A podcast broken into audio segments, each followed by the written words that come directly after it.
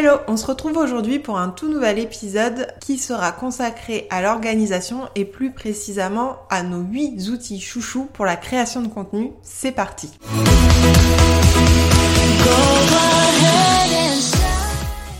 Alors, aujourd'hui, on va vous présenter seulement 8 outils. Pourquoi? Parce que le but, c'est pas de multiplier les outils, que vous en ayez partout et qu'au final, vous ne sachiez plus où trouver les informations. Au contraire, nous, on préfère choisir nos outils de manière assez stratégique pour centraliser les informations le plus possible au même endroit et éviter d'avoir 36 outils ouverts sur l'ordinateur en même temps.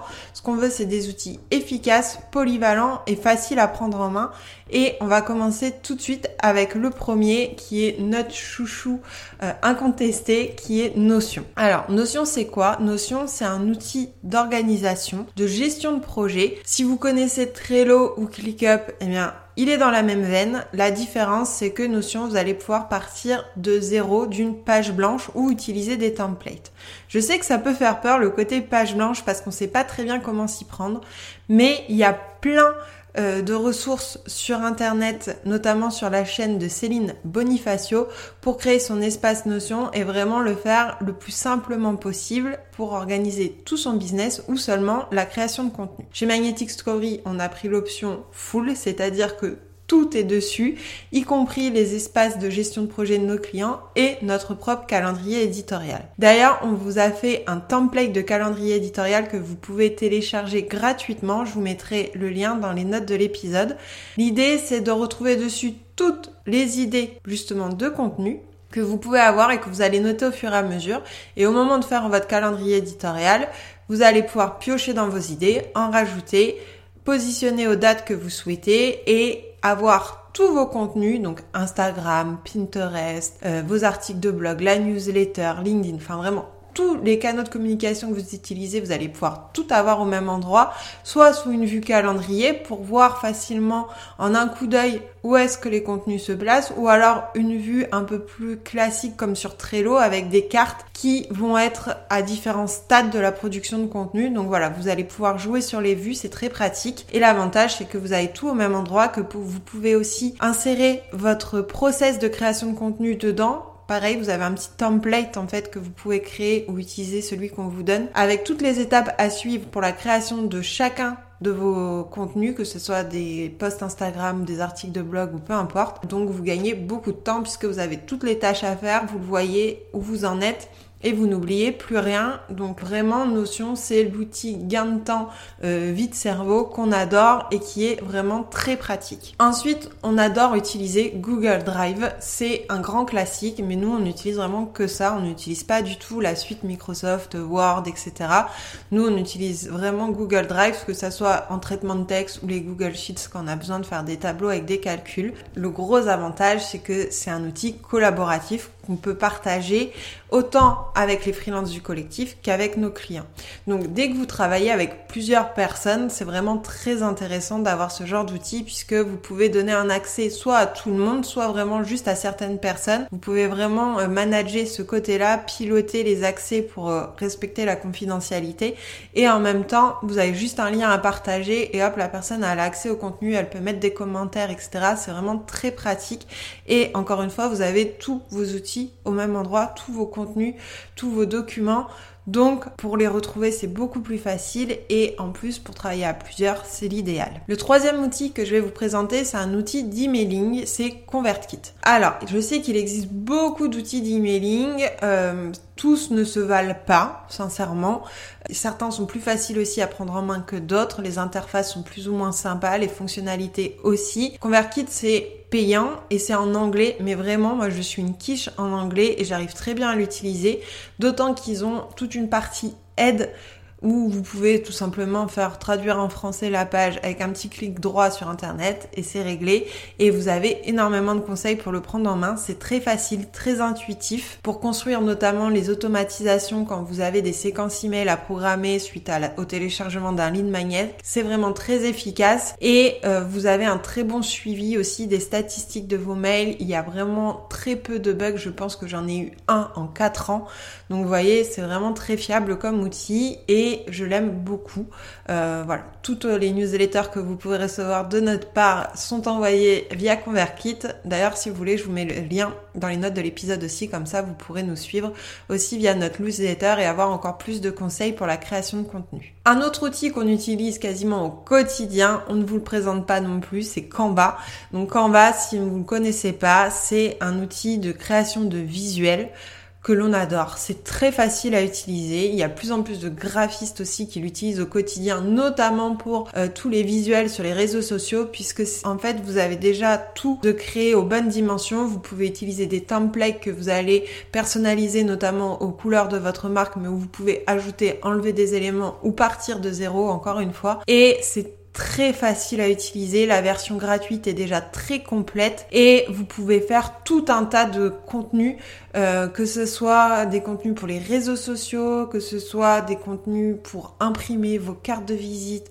Vous pouvez faire vraiment tout ce dont vous avez besoin pour votre business dessus et euh, gratuitement si vous prenez la version gratuite déjà vous aurez largement de quoi faire. Ensuite un petit outil SEO qui s'appelle RankMath. Alors RankMath euh, il est un peu moins connu que son homologue Yoast SEO que vous connaissez certainement mais personnellement je le trouve beaucoup plus complet tout simplement parce qu'il est plus poussé. Euh, Yoast, des fois, il suffit de changer un mot dans votre texte pour passer du orange au vert. Alors, excusez-moi de vous le dire, mais ce n'est pas ça qui va faire que d'un coup, votre texte va être très bien optimisé et passer en première position sur Google. C'est bien plus complexe que ça. Et je trouve que euh, Yoast, pour l'avoir beaucoup utilisé et l'utiliser encore pour certains de nos clients qui y sont attachés, c'est un outil un petit peu trop euh, binaire. C'est ou c'est bien ou c'est pas bien, mais il n'y a pas beaucoup de nuances et euh, les critères sont vraiment rigides. Par exemple, si vous commencez euh, une liste à puces trois fois avec le même mot, donc y compris un le ou un un, vous allez tomber dans le orange, voire le rouge, alors qu'en fait, euh, ça ne, perturbe pas du tout la lecture pour la personne qui va lire votre contenu et ça ne gêne en rien le SEO.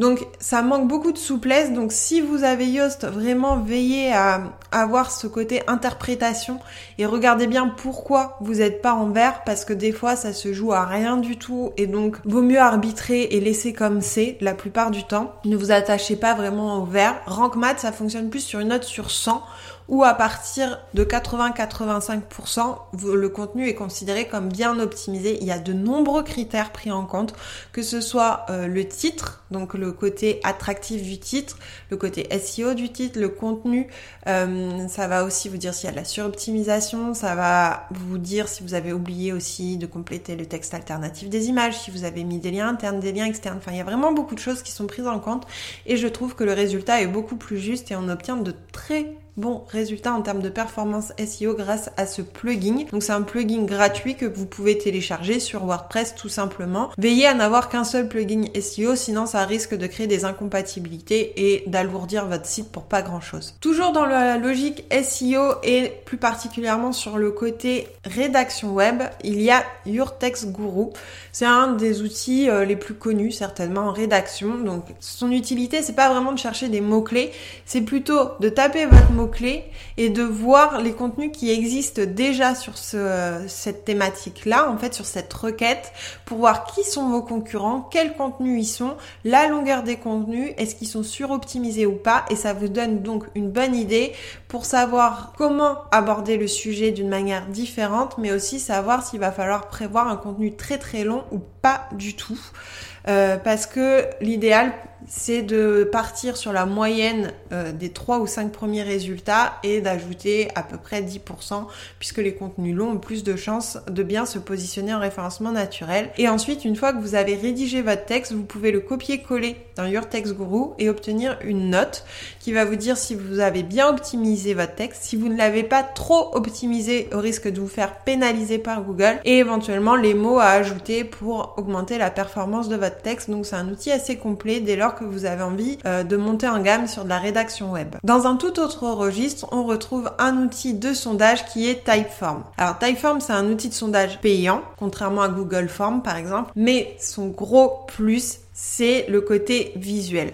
Vous allez vraiment pouvoir créer des sondages, des récolter des feedbacks en fait de manière très qualitative avec des sondages à votre image de marque, mais aussi voilà créer des sondages avec facilement des options, c'est-à-dire que vous avez plein de formats de questions que vous pouvez poser avec euh, des notes, euh, avec euh, des choix multiples, etc., etc. Mais en plus, vous allez pouvoir dire, bah si la personne a répondu oui à cette question, moi je veux qu'elle ait telle question suivante, telle question suivante. Si elle a répondu non, je veux qu'on passe directement à la question X ou Y derrière. Donc ça permet vraiment d'avoir des, des sondages très pertinents, très précis, très orientés expérience utilisateur et la lecture des résultats est très facile. C'est-à-dire que vous pouvez le lire soit personne par personne, soit avoir ben, un agrégat en fait tout simplement des, des réponses par question, le côté compilé pour euh, chaque réponse, donc avoir une moyenne par exemple si c'est en, pourcentage. Mais euh, vraiment c'est je le trouve très bien. Voilà, c'est mon petit outil chouchou. J'en ai testé d'autres, même des payants, et c'était pas euh, aussi facile à utiliser. Donc euh, Typeform vraiment euh, gros plus. Si vous avez une vingtaine d'euros par mois à placer dans un outil parce que vous voulez faire des sondages et que vous avez besoin, par exemple, de récolter des feedbacks ou des témoignages de vos clients, je trouve que c'est une très bonne idée, un très bon investissement. Et au pire, vous pouvez l'arrêter quand vous en avez plus besoin. Et le dernier outil que je voulais vous présenter, c'est DocFlow et ce petit outil, je l'adore parce qu'il permet euh, de rendre un PDF complétable directement euh, sur le support. Il n'y a pas besoin euh, d'imprimer le, document pour pouvoir le remplir. Et il n'y a pas besoin non plus d'avoir un outil genre Adobe ou je sais pas quoi qui des fois faut que ça soit payant, que c'est compliqué, il faut aller sur une autre plateforme, etc. Là en fait c'est vous qui prévoyez les champs à remplir par l'utilisateur et après la personne quand elle télécharge par exemple votre e-book ou votre workbook, elle peut compléter directement dedans sur l'ordinateur, sur la tablette, sur le téléphone et c'est gratuit. Donc c'est vraiment super en termes d'expérience utilisateur encore une fois, je trouve que c'est super de pouvoir compléter directement le document et en plus en termes d'écologie, c'est mieux puisqu'il n'y a pas besoin d'utiliser du papier. Si vous avez d'autres outils euh, que vous utilisez, ben, n'hésitez pas à nous les partager, on sera ravis de les découvrir. On espère que ça vous aura aidé à découvrir des outils ou à faire votre choix si vous hésitiez entre plusieurs, que ce soit pour l'organisation ou le SEO. Et on vous dit à très vite pour un prochain épisode.